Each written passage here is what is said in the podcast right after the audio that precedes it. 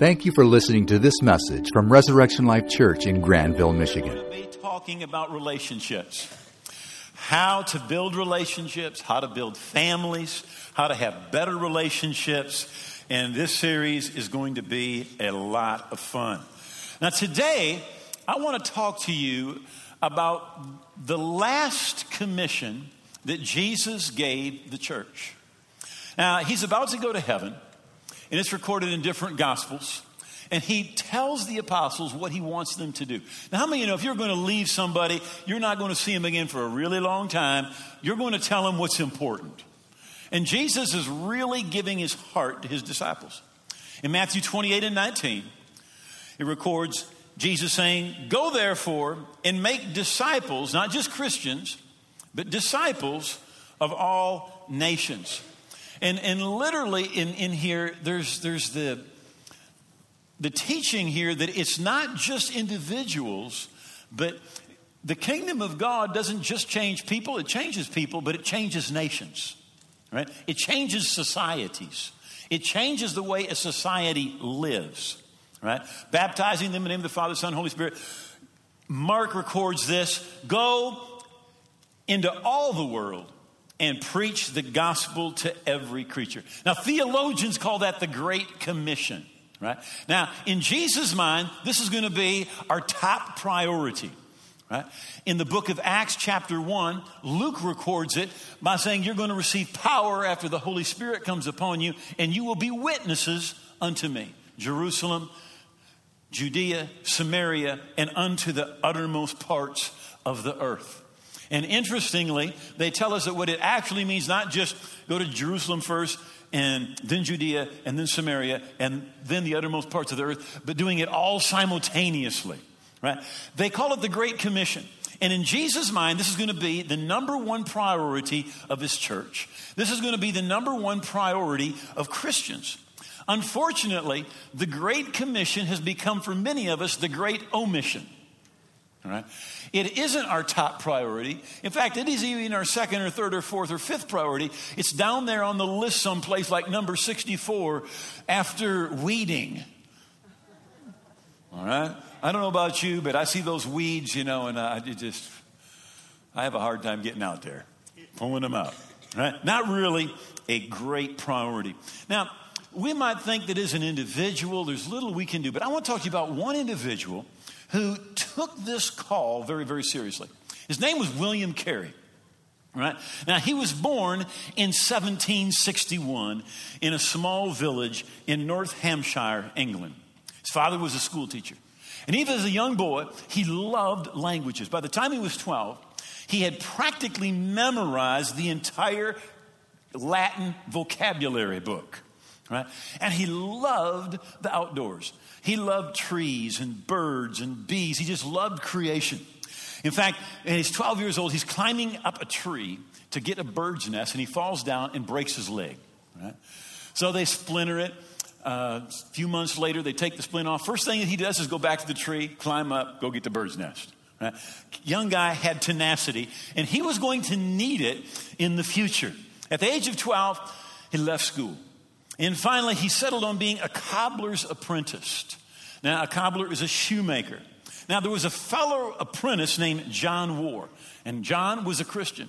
And he began to witness to William Carey, and constantly, daily, witnessing, witnessing. After a period of time, Carey's heart softens. He receives the Lord, right? Now, he was immediately just on fire for God right? He loved God, loved the Bible, right? Loved the lost, began witnessing, won his uh, brothers and sisters to Christ, right? Found a Greek book, right?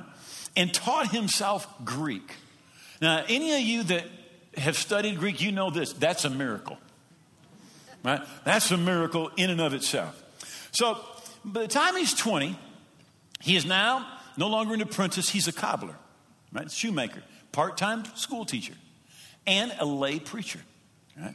And uh, as he was making shoes, he had a, a, map of the world on the wall. And uh, he would be praying over the world. and almost always had a book propped open, whether it was the Bible or a theological book, and he would be reading and making his shoes and praying for the world. He's invited to a meeting of pastors. And when he gets to this pastor's meeting, he, you know, he's the youngest guy there, and he stands up. And, and he says, I've got a question. He says, uh, Was the command that Jesus gave the apostles to teach all nations obligatory to all succeeding generations until the end of the world? Now, the man that was presiding over this pastor's meeting was Dr. John Ryland. Now, he is famous but you don't want to be famous for what he's famous for. He's famous for making a really dumb answer. Right? That's what he's famous for. And so he says to William Carey, he says, Young man, young man, sit down, sit down. You are an enthusiast. Now, in those days, an enthusiast was someone that believed that God could speak to you through the Bible or through his Spirit. He says, You're an enthusiast. You just think God could talk to you through the Bible. And this is what he said. This is what made him famous in a bad way. He said, When God wants to convert the heathen, he'll do it without consulting you or me. In other words, he's just saying, if God wants people to save, he'll just save them.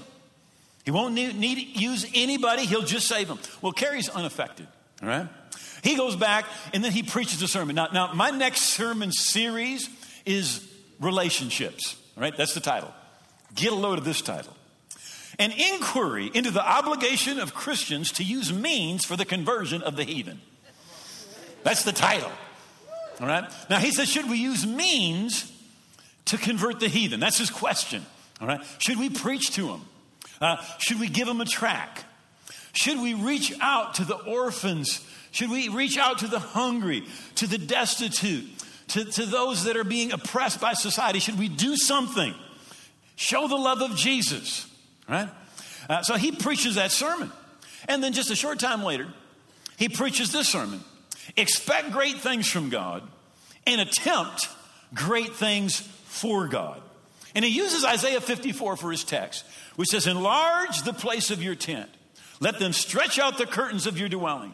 Spare not, lengthen the cords, strengthen the stakes, for you will expand to the right and to the left. And he preaches this sermon. And when he gets done, now he's preaching about let's do something and let's reach people. And when he gets done, everybody's looking at him and they haven't done anything. So this is what he says. He says, lock the doors and don't let anybody leave. And they lock the doors. Maybe we should try that at the close of this one, huh? They just locked the doors. They wouldn't let anybody leave. He said, now, now we just talked about we need to reach the heathen. We need to do something. So they stay for a couple hours. Right? And by the time they unlock the doors, they have started the first mission sending organization in the world. Right? And now, William Carey never thought this was going to happen. But in less than a year, he's on a boat on his way to India where he would spend the rest of his life. All right? So they find this mission, founded the mission organization, and he arrives in India, 1793, November the 11th. No idea the hardship he's going to face. Two of his children died. It is seven years before he has his first convert. His printing press and type in 20 different languages are all going to be burned. He lacks money. There's isolation uh, constantly being hindered by the East India Company. Uh, so, what did this guy do when he got there? Well, he translated the Bible into over 20 languages. He put together the first Sanskrit dictionary, started churches, he started schools. He started the first school in India for girls, the first school for all classes of people, the first college in the native language. Right? He was the first to speak up for women's rights. Right? He began to campaign immediately against child marriage. He began to campaign immediately against sati. Sati was the, when a man died, right, they would take his body and they'd burn it, and then they would, at the same time, they'd take his wife, they'd put him, tie her up and burn her alive with him so that he wouldn't get to wherever he was going alone. You know, he needed his wife along with him. Right? He was the first to campaign against it. He was the first to campaign against infanticide. Right? He was a botanist. Right? One of the three eucalyptus trees is called the Careya arborea, right? He introduced Linnaean system of gardening to India. He was the first to introduce the steam engine in all of the subcontinent. He was the first to make indigenous paper to use in the printing press. He was the first to introduce the idea of saving banks. Now, he said the Bible speaks against usury and the oppression of the poor. Now, the interest rates for borrowing in India at the time were anywhere from 36 to 72 percent. And he said that's wrong. And so he introduces saving banks. He was a pioneer in media, right? He was the father of printing technology in India, had the largest printing press. He put out the first ever newspaper in the Oriental language. He began dozens of schools for children of all castes, right? He was the first to form India's agriculture horticulture society in 18 in the 1820s. Now it was 30 years later before they founded one in England. He was way ahead. And he was the first crusader for women's rights, right? To stop the oppression of women through polygamy, through female infanticide, child marriage, widow burning, euthanasia, forced illiteracy on all women. He, he stood against them, right? Now, when we look today right? Now, we're looking today over 200 years back. And again, when he was there, it seemed like he had such slow success. Seven years without a single convert. Today, there are millions and millions and millions of Christians in India that trace their Christian heritage right back to William Carey. He was one person who got a bunch of people to stand with him to follow the Great Commission. He believed in the power of the gospel to save a soul, to change people. And not even just to change people, but even to change a culture. Because when people change, the culture changes. He said, What needs to happen? We need to hear the gospel, believe the gospel, and begin to do the gospel. If you look at the New Testament, it really is like take the book of Acts. It is the story of people bringing the gospel. Acts chapter 1, Jesus is telling his disciples, Go and be witnesses to me. Acts chapter 2, Peter's preaching. Acts chapter 3, Peter and John are preaching. Acts 7, Stephen's preaching. Acts 4, Philip is preaching in Samaria. And then he goes and preaches in the desert to one man. Acts 9, Paul's preaching. Acts 10, Peter's preaching at Cornelius' house. In Acts 11, everybody's preaching everywhere they go. In Acts 12, Herod's trying to stop them from preaching. In Acts 13, they're preaching in Antioch and in Cyprus. In Acts 14, in Lystra and Derbe. In Acts 15, they have a conference on what shall we preach to these Gentiles. In Acts 16, they're preaching in Philippi. 17, in Berea and Thessalonica. In 18, in Corinth. In 19, in Ephesus. In Acts 20, in Troas, etc., etc. That's what it's all about. Every place that they're going, they're taking and they're preaching the gospel because they believe that the gospel will change a man or change a woman. Now, I was brought up in church. I don't know about you, but I, I mean, we went every Sunday morning, every Sunday night, and Wednesday afternoon for catechism. Now, I did miss a few Sunday nights because I pretended to be sick so I could watch Lassie. Right. But other than that, I mean, we were there all the time, all right? Now, let me say this it didn't help, right? It didn't penetrate, right? It just didn't penetrate. So I'm 20 years old, I'm in college, and I think I'm to be a history teacher. And uh, in the afternoon, I'd go to the, the uh, gym and run around the gym and lift weights for a little bit. And there's this skinny guy. I mean, this guy was skinny guy, right? And just a little skinny guy.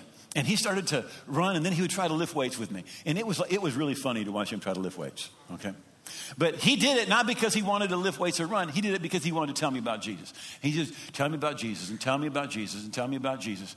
And then he, he said to me one day, he said, you know, there's a new church, and they're going to have a service at Jeremy's party place, and you should go. And I thought, church at Jeremy's party place, that sounds like fun. So I thought, I'll go. And then I'll tell him I went so I can get him off my back. So I go to this church, all right? There's 30, maybe 40 people there on Sunday night, right? But it was different than anything I'd ever experienced. Now, not because there was a guitar or drums, it, it, it was different. The songs were, this is what happened. I walked in, people had their hands up, they were worshiping God. And I remember the lady standing next to me, tears running down her face. And for the first time in my life, I felt the presence of God. I felt the presence of God. And uh, the pastor got up and preached. I don't know what he said. I'm sure it was good, but I don't know. Right? So the service was done, and I was just kind of hanging around. I didn't know what to do. I didn't really want to leave. And a guy that used to live across the street from me, Bruce Roberts is his name, he comes up to me. And he said, Oh, it's good to see you. And uh, did you like the service? And I said, Yes. He said, you like the worship? And I said, Yes. Did you like the sermon? And I lied. I said, Yes, because I don't know what it was. All right? And uh, he just kept on talking to me and saying, Yes. And then this is what he said to me after a while. He said, Would, would you like to be forgiven of all your sins and know that you're going to go to heaven? Now, when he said that, this is what I thought. I thought, that is the stupidest question I've ever heard. I thought, who wouldn't want to know that? Right? Who wouldn't want to know they're forgiven and going to heaven? But in my mind, this is what I'm thinking. That can't happen. Because where I went to church, this is what I, this is what I understood. All right? Some people are going to go to heaven. And it doesn't matter what they do, they're going to go. And some people are going to go to hell. And it doesn't matter what they do because they're going to hell. And if you're going to go to hell, you're going to go. And if you're going to be saved, you're going to be saved. Doesn't matter what you do. All right? That's what I, that's what I believe. And so he says, to, he said that to me. And I said, of course I'd like that. And in my mind, I'm thinking, that's impossible. So then he opens the Bible. Now, now let me just say this. When you find something in the Bible, you need to believe it no matter who it identifies you with or separates you from. Right? When it's in the Bible, how many know that's God? Right? Now, I knew that much. And he opened the Bible to Romans 10 13, which says, Whosoever will call on the name of the Lord will be saved. And then he flipped down a few verses to verse 9 that if you will confess with your mouth Jesus as your Lord and believe in your heart God raised him from the dead, you will be saved. And he said, You can be saved today. You can know you're forgiven right now. He said, Do you want to do that? And I said, Yes. And he said, Kneel down. We kneeled down a couple chairs. He leads me in his prayer. I got up, never the same. Never, never, never. Now listen, it was the first time that I understood the gospel. And I believe this. When people understand the gospel, they want in. They want in. When you know you can be forgiven, you can be right with God. And I believe this that those that give their life for the gospel, for the kingdom of God, right? They will never regret it. And they are the happiest. They are the, really the happiest people on earth.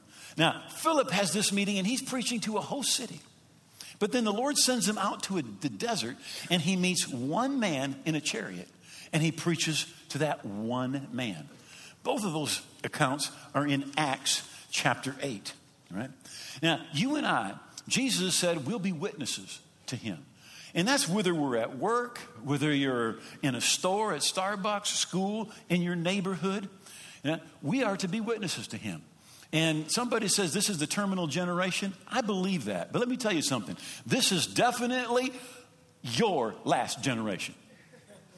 For us, this is it, no matter what. No matter what. I remember a number of years ago, we were, we were not in this building, in a previous building. And uh, we had just finished, I think it was the third morning service. Right? I gave the altar call. Right? At the end of the service, um, half a dozen, maybe eight or ten people came up. We prayed. And then afterwards, this young man sticks around. He's in his late 20s. Right? And, and he says to me, he says, Man, he said, This is so good. He said, I just needed to get right with God. He said, My wife and I were estranged. He says, he, we, we live out in Holland. He said, uh, I'm going to go see her tonight. He said, And I'm, I'm going to just apologize to her. He says, And we are going to serve God together and we're going to get things right. You know, and I prayed with them again. And he and two other guys take off and they went out to Jenison. It was in the summer, day like today, one of them hot days. And they stop off at this little lake in Jenison, jump in, and he drowns. Now, he, he, they, they told me that night, you know, before the evening service. Uh, they came back and some of the guys and said, Look, you know, we went and, and, he drowned this afternoon. And I mean, it shook me up. But here's what I realized I said, We think we've got all kinds of time. But you do not know. You do not know how much time you've got. And, and I know that a lot of Christians think, Well, I tried. I tried. But it just didn't work for me. It's just not something that I can do. We, we've all heard of Billy Graham. Well, his son is Franklin Graham, right? And he was reluctant to preach his first sermon. But they, they put a meeting together for him. Thousands of people are in attendance. He preaches a sermon. He gives the altar call. Listen, and nobody, there's thousands of people there, nobody responds. Not one person. It's bad for any preacher when nobody responds. Right? But when you're Billy Graham's son and nobody responds, like this, this is catastrophic. All right? And literally, he swore he would never preach again. All right? And for the next several years, he really he dedicated himself to Christian relief. And it was kind of like the beginning of what today is the Samaritan's Purse. You know, wherever there's a catastrophe, you know, they would get involved. But he did not want to preach for several years. And finally, his friend, John Wesley White, persuades him to preach again. And they put together a campaign in Juneau, Alaska. And the place is packed. And it's packed with drug addicts, drunks, prostitutes. He preaches a sermon, gives an invitation, and literally people pour down to the altar. You know, he had completely given up. He had, he had sworn, I will. How many ever made that, that kind of a, things go wrong and you've made one of those, I will never agains? You know, most of us, he had like, I will never again. You know, because you failed once doesn't mean that you're going to fail the next time or the next time or the next time. Now, look, God sent Jonah to a city. He sent Peter to Cornelius' house, to everybody that was in the house. He sent Philip to one man riding on a chariot, right? It doesn't matter whether you're preaching to many or few. I remember when Jeannie and I went to be missionaries in Mexico. We consulted an old veteran missionary, old. I think he was like 55. you know? And we, we consulted with him and said, what, what advice do you have? And, and he said to me, he said, Well, he said, when you can preach to a thousand, preach to a thousand. He said, and when you can preach to a hundred, preach to a hundred. He said, but if you can't preach to a hundred, preach to ten. And if you can't preach to ten, preach to one. He says, preach to adults if you can, but if you can't, preach to children. He says, do something, least you do nothing. He says, and if you will take a step out, he said, God will bless the steps that you take. God will bless your efforts. When we were down there as missionaries and living in an Indian village, I got invited to uh, go way up in the mountains. And what this trip meant was about a four hour ride down a two lane highway, and then two hours of dirt roads. And then the road ended, and we parked in a little village called Tamala. And then we walked about two hours up a riverbed on the side of a river to a little village called Chiquihuacan. Now, this village is right on the river. The church had gotten special permission, and so they were fishing every day. And by the way, we, we ate well there. We ate fish every day. And fishing meant you take a stick of dynamite, tie it to a rock, light it, throw it in a deep hole, boom! And then you get down river and collect fish. Right? So we're they're fishing every day. I learned a new way to fish. I don't recommend trying that around here. All right. So every day we're preaching in the morning, preaching in the afternoon. In the evening, I had brought along a generator because there's no electricity, right? there's no roads, there's no bathrooms. Um, a generator, a movie projector, screen Jeannie had made, a bunch of trumpet speakers. And so we'd show a movie to people about Jesus, then preach, and show a movie, preach, show a movie, preach, show a movie, preach. You know, we'd get done every night about midnight. And after the, the last night, we spent the night sleeping on the church floor again.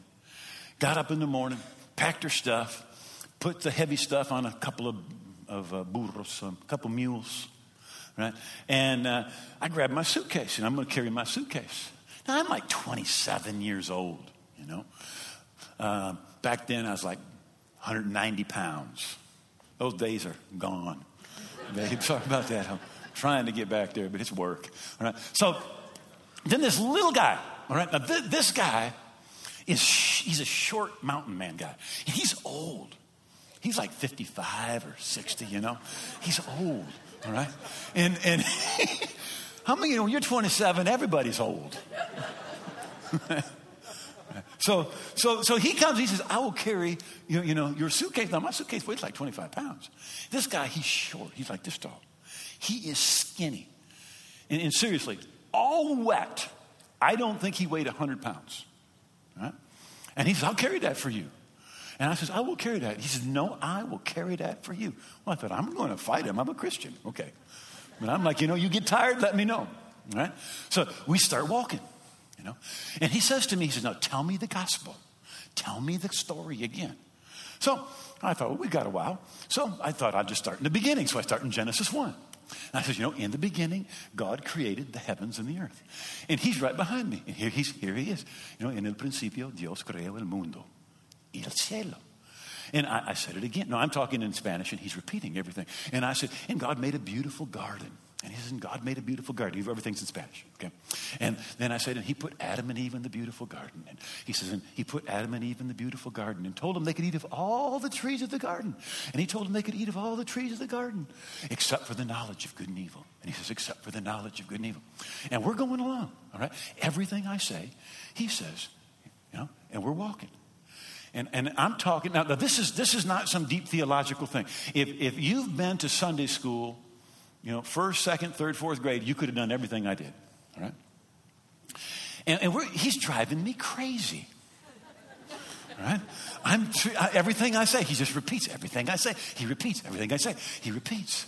And I, I said, okay. I said, why do you have to repeat everything? And he says, well, you know that I'm not from Chikuyiwakan, the village you were preaching in. And I said, Well, yeah, I kind of know that now, you know. He said, Well, I'm from a village. He says, It's over a day's walk away. He says, And my village heard you were going to be there, so they sent me. He said, And they told me to listen to everything that you say. And I can't read. So I'm supposed to go back and tell them everything that you said. And so I want to remember it, so I repeat it. Now, and he said that, I mean, I about, I about lost it. I about lost it. We, we kept going. He kept repeating, but this time it didn't bother me at all, you know. I was glad he was repeating, hoping he could repeat it twice to get it right. You know, we want to be sure he, he gets it right. right. But there are people that are hungry for God all over. You know what? I was hungry for God and didn't know I was hungry for God. People would have looked at me and said, Man, that guy has no hunger for God. Right? But the truth is, that hunger was there. It was there. Now, Ephesians 2:10 says this: For we are God's own handiwork, his workmanship, recreated in Christ Jesus, born anew, that we may do those good works which God predestined, that's planned beforehand for us, taking paths he prepared ahead of time, that we should walk in them, living the good life that He prearranged and made ready for us to live. Listen, the life God has for you, it's the good life, it's the best life. You know, when you live for God, you miss nothing. The devil tells you you serve God, you will never have fun again all your life. The truth is, you never had fun until you started serving Him. It's the good life. But notice what He said. He said, You've been recreated in Christ Jesus that you may do the good works. Now, here's what most of us understand as Christians that God saved us from our sins. We're forgiven, and He, he empowers us to walk away from, to be free from sin. We understand that. But here's what we don't understand is that He didn't just save you from something, He saved you to something. Right? It says He saved you to good works. We could say it this way to represent the kingdom of God. Hey, when William Carey taught him how to farm, when he taught them how to make a steam, steam boiler, when, when he brought uh, women's rights to India, when he stood against widow burning, when he stood against infanticide, when he stood against forced illiteracy. How many of you know those are things that are true in the kingdom of God? Right? He's called us to good works. Now, the greatest of those good works is sharing the gospel. Right? But he just didn't save you from something, he saved you to something. Now, listen, good works don't save you, but they're a result of our love for God, a result of our thankfulness to God, a result of a changed heart. Right? That's where those good works come from. Right? Now, Jesus said this, Revelation 22. He said, Behold, I'm coming quickly, and my reward is with me to give to everyone according to his works. Hebrews 6, God's not unfair. He will not forget what you've done. nor of the love that you've shown for his sake in ministering as you still do to the saints. Jesus said in Mark 16, He said, Go into all the world, preach the gospel to every creature. To every creature. And he that believes and is baptized will be saved. It's uh, the abolitionist Elijah Joylove, who was a Presbyterian preacher and preached strong against slavery, right, right from his pulpit. And Lovejoy was openly using a printing press and printing tracts and passing them out by the thousands against slavery. Right? And there were a lot of people that were in opposition. He was continually being threatened. Right? Finally, it came to a tragic head. An angry mob burned down his printing press and then hanged him. And many would have said that Elijah's life was a forgotten waste, just collateral damage in a tragic area. However, there was one young man among many that read Elijah Lovejoy's articles and was inspired to action. You know, that young man's name was Abraham Lincoln. You know, you never know who you're going to reach. Who, who that person you share with is, who they're going to reach. Billy Graham tells the story of going to listen to Mordecai Ham. He's 16 years old. Right? Mordecai Ham has put up a tent, and he goes to hear this preacher, and he thought, I'm going to just go hear this wacko. That's what he said. Right? And they get there, and it's packed, no room at all. So he says to his friend, Let's get out of here. And an usher walked up to Billy Graham and his friend and put his arm around each one of them. He said, Guys, I'm so glad you're here tonight. He said, I'm going to find a seat for you. And he took and made some people squeeze over and put Billy Graham and his friend right where the preacher could take a look at him he gave the altar call that night, and Billy Graham gave his life to the Lord. Here's the interesting thing, I think. Nobody knows who the usher was. Nobody knows who his name was. Seemed like a just a small, forgotten act. But literally millions of people are going to be in the kingdom of God because of what that usher did and you do not know who you're going to share with. You don't know the long term effect. For more information about Res Life, please visit our website at reslife.org. If you have questions about Res Life or would like directions to visit us, please feel free to call 616 534 4923.